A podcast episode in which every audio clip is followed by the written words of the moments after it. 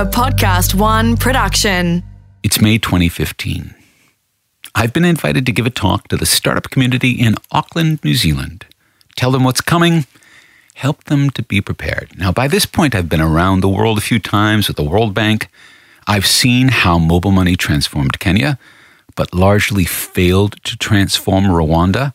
And in Rwanda, it's because commercial interests outweighed national interests. I've already been to the G20 in Brisbane, the first global blockchain forum. I'm going to be invited to participate in the G20 meeting in Antalya in about a month. I'm getting this real sense of where money is going. And I reckon in Auckland, I've been given a great opportunity to share what I've been seeing. And I want to frame what I've been seeing as a once in a generation opportunity for New Zealand. Here's what I said. Now, that digital currency doesn't need to be something as exotic as Bitcoin. IBM has very recently announced that it's doing some work in progress with the US Federal Reserve to create a US dollar denominated digital currency. And while Bitcoin has a role to play in on the planet of the apps, most national currencies will be reborn as digital currencies over the next several years. This is an area where New Zealand could leapfrog other nations, particularly other nations in this corner of Asia, by leading the way into a digital currency version of the New Zealand dollar. A digital New Zealand dollar would be the spark that launches a thousand apps. We'd see apps talking to other apps. We'd see apps analyzing the flow of digital currency through a smartphone and then through to a business and feed that information back to the business owner to improve their business. Once we get digital currency on our smartphones, we can start to build value chains. We can connect app to app to app. And we can do that to build things beyond anything we've yet imagined. Everything that produced an explosive transformation and innovation in East Africa is available today to New Zealand. Digital currencies were coming. I could see that. Lots of people could see that. The gap between the smartphone and money was growing too wide. And I reckoned, hey, why not fill that gap with a digital Kiwi dollar? Make New Zealand the new digital reserve currency. Wouldn't that be a thing? I gave my talk, but I went further. I knew someone who knew someone who worked in the Reserve Bank of New Zealand, so I put it to them. What about it? What about a digital Kiwi dollar? What I heard back, well, the response was very telling. The folks at the Reserve Bank couldn't see the need for a digital currency. After all, they replied, we have credit cards. A few months back, I had no idea if I'd do a second series of Cryptonomics. But then, in 10 explosive days in June, the second series wrote itself because a new story is unfolding. It's a different story from last year. The technology remains mostly the same, but the world, the world has moved along.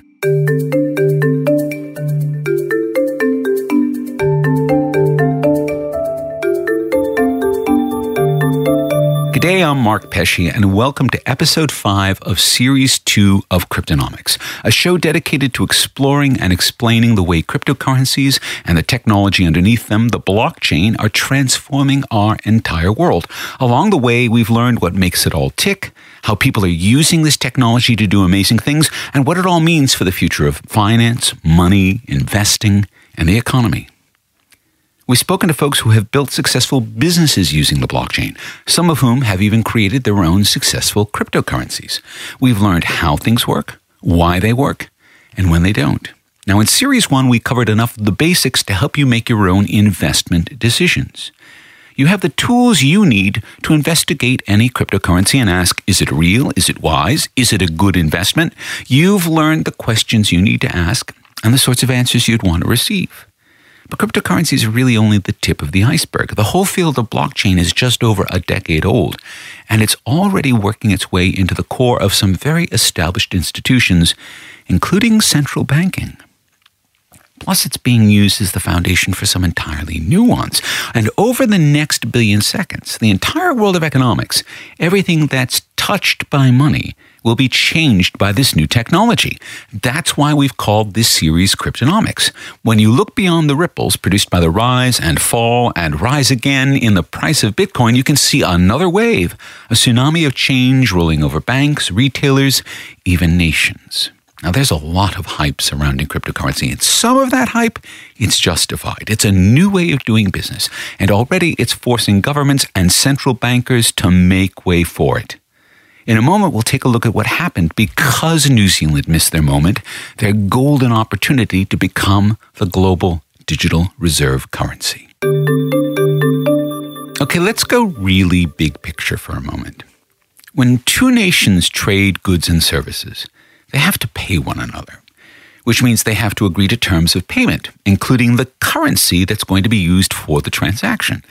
So, for example, if you're buying oil from Saudi Arabia, they have to be paid in US dollars. The Saudis don't accept anything else. Now, that's broadly true internationally. Two nations will tend to trade with one another in US dollars unless there's a pre existing agreement that they'll use some other currency. Now, this is part of the power that's held by the FATF, the nuclear option that we talked about back in episode two. If you end up on the naughty list, on the banned list by the FATF, you're effectively cut out of the market for US dollars. You can't get them, so you can't pay anyone in them, which means, among other things, no Saudi oil, no American goods or services, no iPhones, no Disney blockbusters, no Boeing passenger jets, because all of those are purchased in US dollars. Now, it might not look that way to a resident of a country, because a resident of a country is always going to pay for things in their local currency. But when accounts are settled, that's done in US dollars. No greenbacks, no deal. And that means most of the nations of the world hold on to a big stash of US dollars. And that's normally managed by a nation's central bank in order to keep international trade finance ticking over smoothly. The Chinese, for example, hold on to well over a trillion dollars. The EU holds a bunch, as does Australia, New Zealand, and pretty much every other trading nation. They all hold US dollars. They hold them in reserve for when they're needed to settle accounts. And that's the basic idea behind a reserve currency. Now, the US dollar wasn't always the global reserve currency. Before the First World War, the British pound sterling functioned as the global reserve currency built on the immense resources and reach of the British Empire.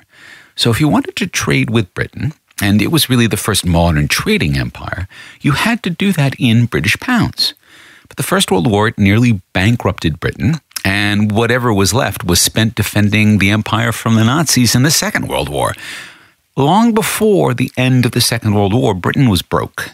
So in July 1944, just three weeks after the Normandy landings, the best economic minds of the Allies began to craft a post war economic order, one which would no longer have Britain at its center. And this meeting is named after the location in the U.S. state of New Hampshire where it was held, Bretton Woods. Out of that meeting came a broad agreement that the US dollar would be pegged to gold, stored in Fort Knox, of course, and pegged at $35 to the ounce. And more significantly, the US dollar would become the world's reserve currencies. The great trading debts between nations would now be settled in New York in US dollars. So it's important to note that reserve currency status is something that can be won or lost by nations. Now, in 1971, President Nixon rolled back a key part of the Bretton Woods Agreement, taking the U.S. off the gold standard. This allowed the U.S. dollar to float relative to other currencies, and it also allowed the gold price to float. Now, as of September 2019, the price of gold sat at around 1500 US dollars. That's a 42 fold increase in about 50 years. Not extraordinary growth by any means. You probably would have done better buying shares in Intel but it's enough to convince gold bugs that currencies like the US dollar aren't really worth the paper they're printed on. And that feeling has largely carried over into Bitcoin, which, like gold, is in limited supply, although in Bitcoin's case, this limitation is mathematical rather than physical. But the gold bugs point back to that moment in 1971 as the moment the US dollar lost its right to be the world's reserve currency. Now, here we are. It's half a century later, still going strong. Or Well, it was going strong because all of that has suddenly changed.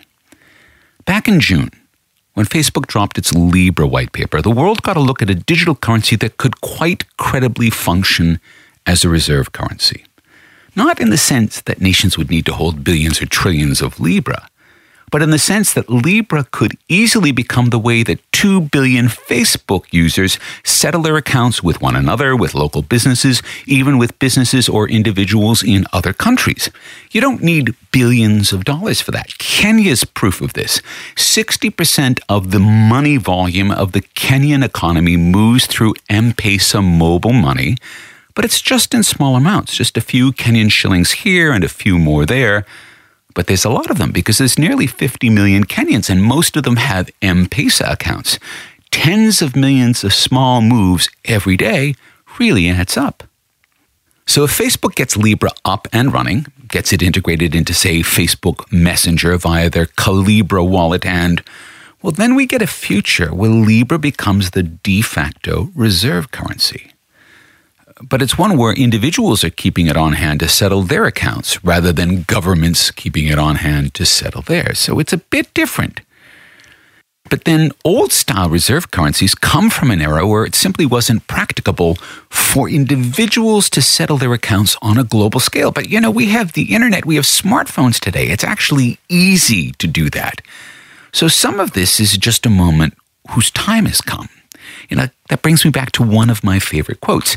It's steam engines when it comes steam engine time, meaning you can't force the future, but when the future comes, you can't stop it either. And for digital currencies, this is their moment. Now, I tried. Four years ago, back in Auckland, I tried to force the future. I tried to talk the Kiwis into something they weren't ready for and didn't understand. But post Libra, everyone understands. And that means everyone sees the same opportunity Facebook is working so hard to seize to become the next reserve currency, the digital reserve currency. And it's a game the whole family can play. For example, Binance announced its plans to initiate an open blockchain project called Venus, an initiative to develop localized stablecoins and digital assets pegged to fiat currencies across the globe. Binance is looking to create new alliances and partnerships with governments, corporations, technology companies, and other cryptocurrency companies and projects involved in the larger blockchain ecosystem to empower developed and developing countries to spur new currencies. Binance are one of the bigger cryptocurrency exchanges. On a recent day, they handled about a half a billion dollars in transactions. They see the same opportunity Facebook sees, but rather than joining the Libra Alliance, they want to create their own digital reserve currency because let's face it, whoever creates that currency, well, they end up in pole position for the 21st century economy. They will have insight into every digital transaction made by everyone using that currency. And eventually, that'll be most everyone with a smartphone. That is insight beyond anything we could have even imagined just a few short months ago. But now, everyone knows that's coming. It's absolutely going to happen. And it's a big reason why so many people don't want the creator of the digital reserve currency to be Facebook, because no one trusts Facebook with that kind of data or that kind of power. But then, will anyone trust Binance? How many people have even heard of them? If finance is about trust, and it is because we rely on the managers of our money to be trustworthy in their care for our money. Well, it's easier to trust someone you know, and no one knows Binance, so that's not really likely. But then maybe it doesn't need to be a private company. Maybe a central bank is ready to take the plunge. Sweden's Riksbank has been working on a digital version of their kroner, that's the Swedish currency, for a while. And the Swedes, they actually have decided they want a cashless economy. They see the digital kroner as the way to make that happen. Now, the Riksbank haven't said when they'll launch their digital kroner, and it doesn't seem as though they'll want it to become a global reserve currency. It's just something for Sweden to help them with collecting tax. But then, that was before Libra, before everything changed. In a moment, we'll take a look at one central bank that's taking Libra very seriously, doing its best to steal some of Libra's lightning.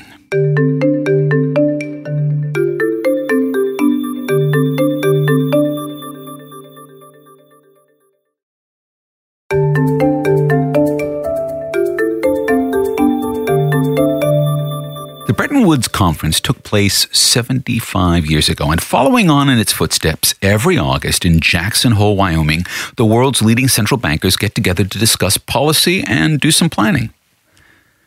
This year, the governor of the Bank of England, Mark Carney, who actually already has his hands full just dealing with Brexit, well, he floated a balloon, a global digital reserve currency. Here's what he said The issue is you don't just jump to something new overnight. Um, and the uh, what we want in a multipolar world, I think we'd agree that we've got European engine, we've got the Chinese engine, we've got the U.S. engine of this economy. Multipolar world, you need a multipolar currency.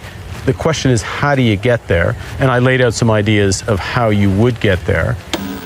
Carney is putting the need for a digital reserve currency in terms that economists and central bankers can understand. Using the US dollar isn't the great idea it once was now that the US isn't the only economic superpower. So Carney is suggesting the move to another reserve currency, one managed by the central banks and primarily for their benefit, offering the chance to do the same thing as before, settling accounts between nations, but in a new way. That's interesting. But that doesn't solve the problem of a smartphone user in Indonesia trying to trade with someone in the next village, which is the problem that Libra and Binance Venus have set out to fix. And also, Telegram.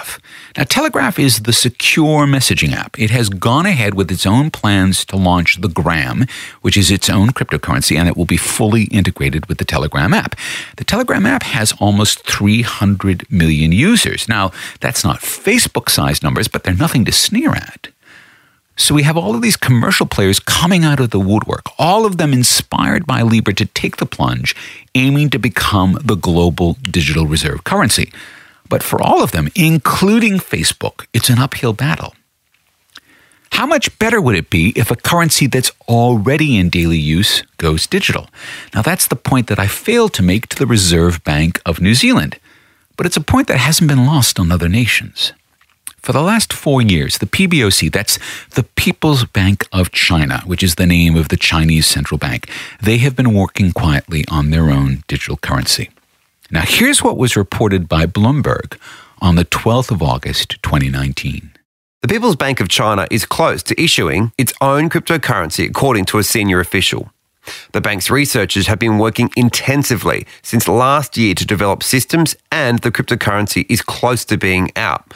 Mu Changchun, deputy director of the PBOC's payments department, said at an event held at China Finance 40. Mu repeated the PBOC's intention that the digital currency will replace cash in circulation. The digital currency also supports the yuan's circulation and internationalization, he said. He didn't give specifics on the timing. When the central bank of the world's second largest economy announces that they're all in on a digital yuan, one that they intend to replace the physical banknotes in circulation throughout China, and not just China, but beyond China. Well, that's a game changer of a completely different order than Libra. And it's likely that that announcement was moved forward because of the Libra announcement. Central banks don't want to be disrupted by Facebook, and the only way they can compete is by creating their own digital reserve currencies. The Chinese have that kind of power, at least in China. They can mandate that every physical banknote in the Middle Kingdom is replaced by cryptocurrency. Every Chinese will trade from their smartphones, moving their digital yuan back and forth seamlessly. Of course, all of these movements leave entries in a blockchain because that's how cryptocurrencies work. And that blockchain will be the property of the People's Bank of China, which is an arm of the Chinese state. So every transaction of any kind whatsoever will be recorded and available for analysis by the Chinese government. That's the power of the blockchain. And it's not exactly the story we heard from the true believers in Series 1 of Cryptonomics who preached a gospel of crypto libertarianism that these pseudonymous transactions could free us from slavery to the state. It turns out that's not actually true. In fact, if we're not careful, we're headed in exactly the opposite direction. But that's a bigger topic than we can explore here. So let's leave that parked for another episode of Cryptonomics because we have bigger fish to fry. The Chinese rush toward digital yuan can't be separated from the trade war that's raging between China and the United States. It's a war that's being fought across several fronts, including digital currencies. And this might be one of the reasons why Bank of England Governor Mark Carney floated the idea of an international digital reserve currency, both as a way to call a ceasefire in these money wars and as a way of undermining the efforts of the People's Bank of China to promote their digital yuan as an internationally tradable reserve currency. But that only makes sense if the US has their own digital currency ready to go. And it was reported all the way back in 2015 that the US Federal Reserve was working with IBM on their own digital currency. But nothing's been heard about that effort in all of the years since. Now, after the Libra announcement, the Fed did promote their own next generation payments project, something known as FedNow. FedNow is a real time payment service. It's similar to the new payments platform developed for the Reserve Bank of Australia, which is the system that powers PayID, and it's the reason that those PayID payments are nearly instantaneous. The US doesn't have real time payments. It's one reason why credit cards are so big in the US. They're still using checks over there precisely because they don't have real time payments. Now, here's what a recent article had to say about FedNow. Accessibility is particularly important for this system because those most likely to suffer from the two or three day window, which commonly exists between when money is deposited or transferred into an account and when it is available for use, are low income Americans living paycheck to paycheck and those on a fixed income. That's also important for small businesses, where getting funds from a sale immediately can make the difference in being able to pay a supplier and avoiding costly long term financing. The central bank is currently requesting comments on the design of the service, which it expects to make available in 2023 or 2024. So FedNow will be a good thing when they get around to it five years from now. And in five years, well, you better believe the digital yuan will be in daily use in China and possibly well beyond. If you're a small Asian nation, why not use this amazing digital reserve currency on offer from the People's Bank of China, especially if the Chinese make it really easy to adopt? This is a deep topic. This is where economics and geopolitics intersect with monetary policy. So we're going to have a chat with an expert. Damien Jeffrey is a director of Sovereign, which is a startup that's specializing in digital currencies. Welcome, Damien. Thanks, Mark. Okay, so take me through this. Let's say that I am the prime minister or finance minister or head of the central bank in a small country, somewhere that maybe China or some other major power sees as a sphere of its influence why do I feel the need to maybe adopt a digital reserve currency that's being offered by them? Well, there's a, there's a lot of advantages to, to sharing a common currency. Uh, so that's been the experience in, in practice in the EU. Uh, and uh, it's also economic theory suggests that uh, countries that share common currencies uh, experience an increase in trade uh, and economic welfare as a result of that. So, if there is a if there is a regional power that's uh, offering you a, a usable uh, and well constructed currency, there are valid reasons for considering its use. And why wouldn't I just do my own? Why wouldn't I just create my own and sort of keep all of that for myself? Well, I mean, and this has been one of the problems of the existing system to some extent uh, doing your own currency sort of cuts you off as much as it does create some uh, something of value for you. So what we have in the world at the moment, we have um, you know uh, dozens and dozens, really, uh, best part of a hundred currencies that are uh, effectively cutting those countries off from their neighbours. Uh, if those countries were to find some way to share a currency between them, they would be much better off.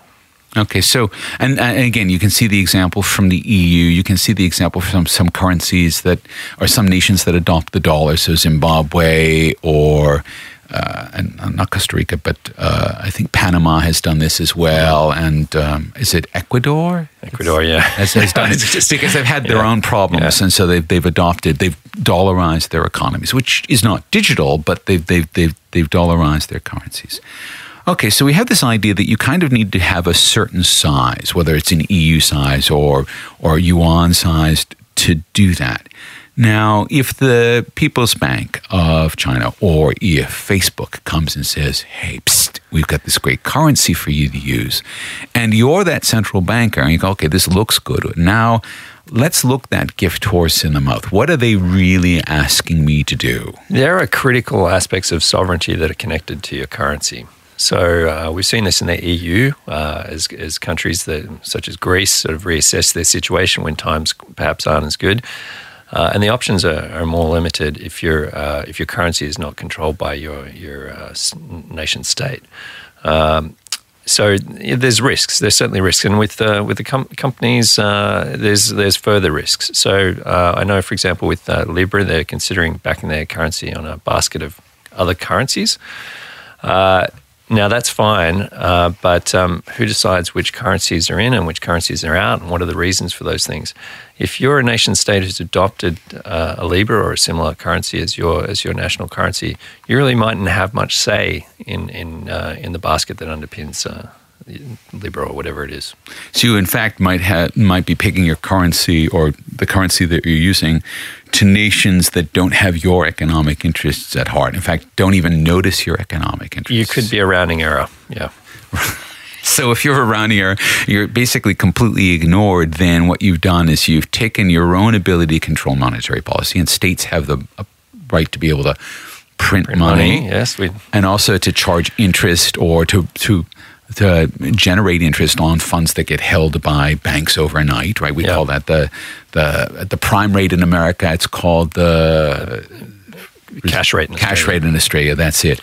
You know, so that so the banks can store their money with the central bank. Yeah, look, I think that some of those benefits of uh, monetary policy are, are perhaps overstated for small countries. Uh, the the main challenge for very small countries and currencies is actually currency stability.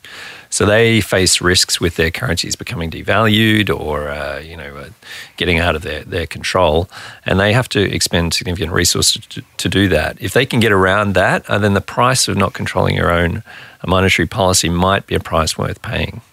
All right. So you're actually in doing a project that's trying to actually square that circle with Sovereign. Could you tell us a little bit about that? Sure. So Sovereign looks to uh, create shared currencies between perhaps uh, you know smaller current, uh, countries, uh, and by linking those uh, those countries together uh, allows them to share the benefits of uh, financial services across borders, removes friction, and then hopefully increases trade and that kind of thing. So you could see something like that maybe being used across some of the Oceania countries. Exactly. So some exactly. of the Pacific I mean, Island nations. Yeah, the, the sorts of places uh, that would benefit. Are, there are some certainly some in Asia. Uh, we see some in South America, Central America. I mean, Venezuela. The cost of the bolivar to the Venezuelan people at this point is, uh, you know, perhaps hundred billion dollars. It's hard hard to say exactly, but uh, certainly they're bad government. They've had bad governance, but that that bad governance has uh, in part been facilitated by a, a, currency that doesn't serve them well. So there's there's potential there, and also in Africa, which has uh, a lot of states with uh, with inflation problems. So we're really talking about then a state making a decision to to share monetary policy using uh, something like a sovereign to be able to do that? Well, I, think uh, there, there's probably been too much of a focus on the single currency for a single place for a while. I mean, historically, that's not been the norm. Uh, so if you look back over time, uh, it wasn't uncommon for uh, countries to, to, to share, a, uh, you know, a couple of currencies with, mm. with they might have their domestic one and then have a, you know, the, the, the local one of the region. Well, certainly, I know in the United States, Spanish pieces of yeah. eight were used for a very long time because the Americans kind of didn't make dollars for a long time. Yeah, that's right right. And, uh, and and here in the early days of the Australian settlement, uh, we had we had similar uh, imported currencies, and uh, one of the innovations was when they punched the hole out of the centre and and decreed that uh, it was now worth 1.5 I think times as much. So uh, you know, it's all right. So we do have this idea that nations can thrive with many different currencies. So is that where we're going? Are we going to see whether it's in Australia or whether it's in Fiji or whether it's anywhere that there will be multiple currencies in circulation? Well, it's an interesting question, and certainly one that I'm, I'm sure is occupying the minds of central bankers around the place. I, I, think that there's probably not a bad thing to see a little bit more competition in currency, uh, and uh, you know, I, I think that uh, I think that multiple currencies could could bring that along. Uh, You know, you, you mentioned that it's much on the mind of central bankers, and we just saw Mark Carney at the Jackson Hole conference talk about the fact that, in fact, the big powers actually need to now develop their own digital reserve currency. It kind of sounded like it was only going to be used between the central banks to settle accounts between them. But is it, it, seemed rather radical. It really caught people by surprise.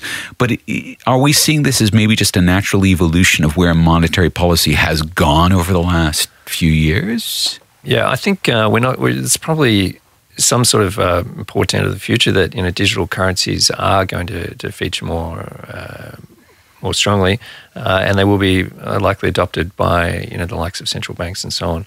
So, I mean, underlying those currencies though is still the, the promise of the government, so the, the, the fiat promise, and I think uh, you know that that's sort of a, a, very different proposition to the the Bitcoin, uh, where there is just a, that that's not present.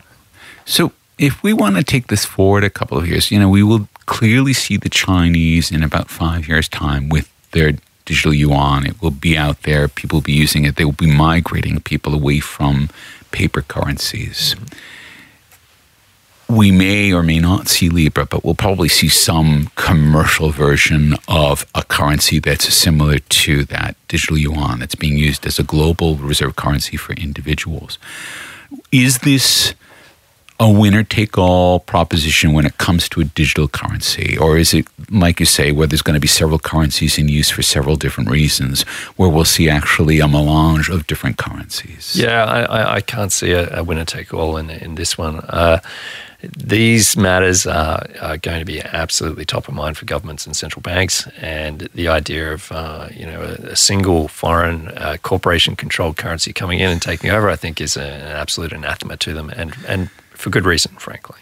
So then I guess when we start to see the the money wars as we're calling it, it's really not just a story of nations fighting it out about which currency is going to be dominant or commercial organizations, but it's in fact got a lot of different players where you have governments, you have central bankers, you have economists, you have commercial organizations, all sort of jockeying and having a say in what the next form of money is. Yeah, that's right. And I, and I think the idea of uh, the, the Libra idea is certainly an interesting one, uh, and it's you know, one that we've done a bit of work on as well in terms of having uh, you know a, an extra layer on top of the fiat layer that sort of uh, through that basketing effect uh, creates a, another layer of abstraction. Um, yeah, there's there's going to be a lot of interesting developments over over the coming years. I, it's hard to say how it's going to turn out.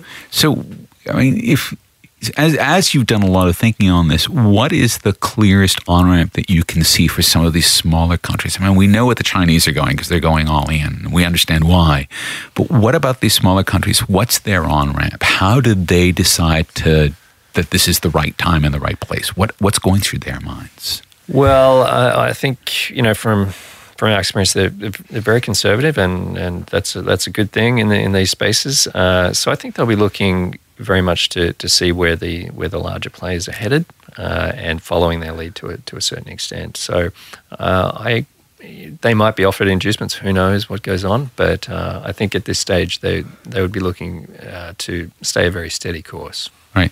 I mean, because you take a look at a country like Indonesia, again, huge economy, mm-hmm. right? Mm. Quarter billion people, but also a place where the internet and the Facebook are the same thing, right? People think Facebook is the internet in mm. Indonesia.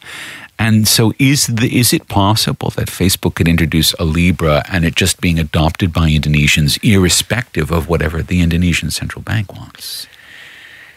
I think governments have a lot of levers they can pull, a lot of levers, and and I don't think that this is something where firms should be looking to, to come in over the top mm. and do things against the, and try and do things against the wishes of uh, the local governments or you know access to Facebook is it could be cut off or restricted or, or whatever.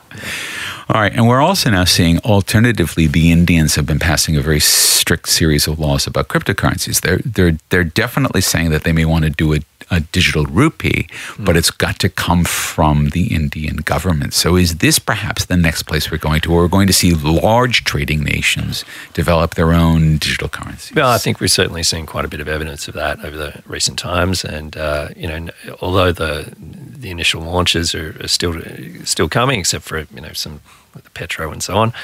Uh, uh, they will be there, and I think they they all want to be ready to be there in case somebody else launches, and then they'll have theirs ready to go as well. So they don't want to lose out to by a situation where uh, another central bank will offer something that's more flexible and, and easy to use within their jurisdiction. They want to be able to to meet that on a competition basis. So it, we really, I mean, it's not so much money wars as it's a money arms race now. It almost is. Yeah, it's not a bad way of putting it. It's. Uh, I think it's going to be ultimately good for consumers and good for the, the non-banked.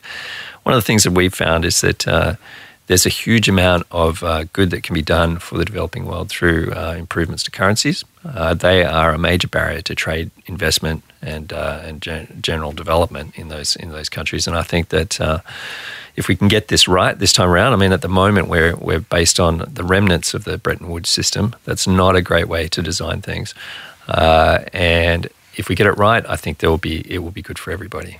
Damien, thank you for joining us on Cryptonomics. You're very welcome. Thank you. We find ourselves in an interesting moment in time. There's a huge pent up global demand from billions of users, banked and unbanked, for digital reserve currency. Now, if one were available today, we'd probably already all be using it at least some of the time for some of our payments.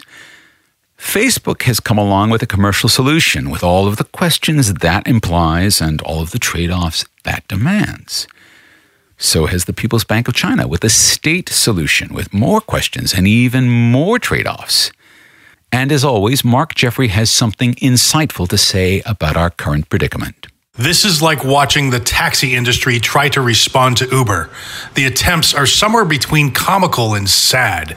The Federal Reserve has never been forced to innovate and compete. They have absolutely no idea how to do it. The U.S. Federal Reserve are AWOL.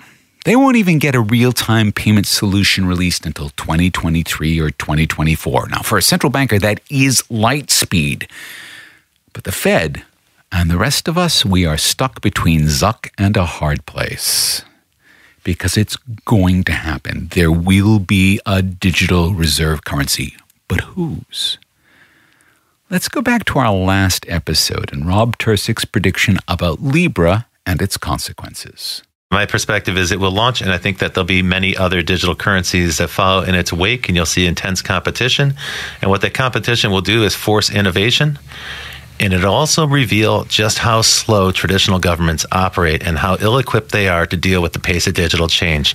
And we're going to start to see this, I think, as one of the first major blows against traditional democratic governments caused by digital disruption. Really, what we're looking at is a smash and grab against governance. It took less than a month between Rob making that prediction and that prediction coming true.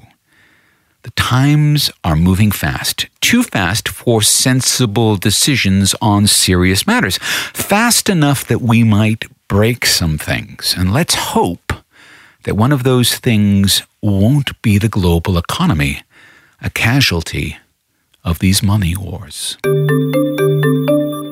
Brings us to a close on Series 2 of Cryptonomics. We started with Facebook's Libra white paper and then got drawn headlong into a world where global digital reserve currencies are no longer just a crazy idea floated by a crypto libertarian. It's an assumed fact of the near future by the largest authoritarian state on the planet. You can't make this stuff up, and it proves beyond all doubt that the future of money is inextricably bound to cryptocurrency, and the future of economics looks more and more like cryptonomics. I'm sure we'll be back next year with a Series 3, but what the world of money and payments and cryptocurrencies will look like in a year's time, I'm just not sure anybody knows. We've jumped the rails, we're off the chain, and where we're headed, no one can say. Big thanks to Damien Jeffrey for coming on our show. If you want to learn more about Bretton Woods or M-Pesa or Binance Venus or the People's Bank of China's digital yuan or Damien Jeffrey's sovereign, cruise on over to our website at cryptonomics.show. You'll find everything there to go deeper, as deep as you need to learn as much as you want. That's cryptonomics.show.